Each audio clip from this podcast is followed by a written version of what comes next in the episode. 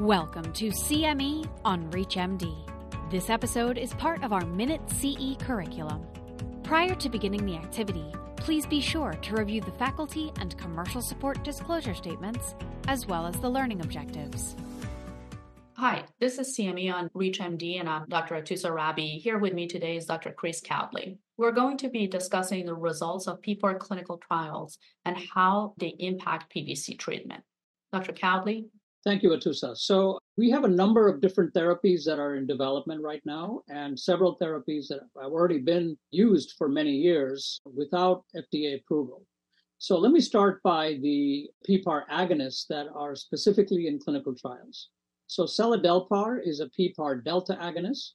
This was studied in two clinical trials. The first was the enhanced trial, which was a phase three trial, which was stopped after three months due to some concerns about liver safety that turned out to be not an issue subsequently. And in that study, 78% of patients actually achieved the so called POISE criteria, named for the POISE original obeticholic acid trial. And that is achieving an alkaline phosphatase less than 1.67 times upper limit of normal, along with maintaining a normal bilirubin with at least a 15% reduction. The response trial was the phase three trial that was completed and just presented as a late breaker at AASLD. And in this study, 61% of patients treated with seladelpar compared to 20% of patients treated with placebo actually achieved the same response.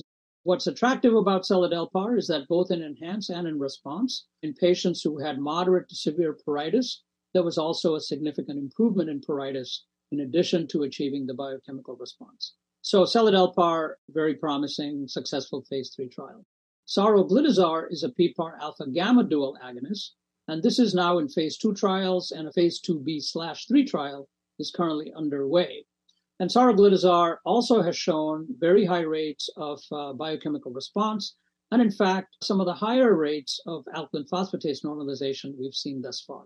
Elafibranor is a PPAR alpha delta dual agonist, and a phase two trial showed similar promising results a phase three trial called Elative that I had the opportunity to be first author of a New England Journal paper that is just out, examined elafibranor compared to placebo, and again with the same goal of alkaline phosphatase 1.67 times upper limit of normal or lower, 15% reduction, and bilirubin normal. And here we saw a response of 47% difference between placebo and treatment arm with a 51% versus a 4% difference in treatment versus placebo achieving the biochemical response. Elafibranor did not meet the pre-specified exploratory endpoint of improvement in itching in those who had a score of greater than four, but showed a trend towards improvement in other measures of quality of life and itching.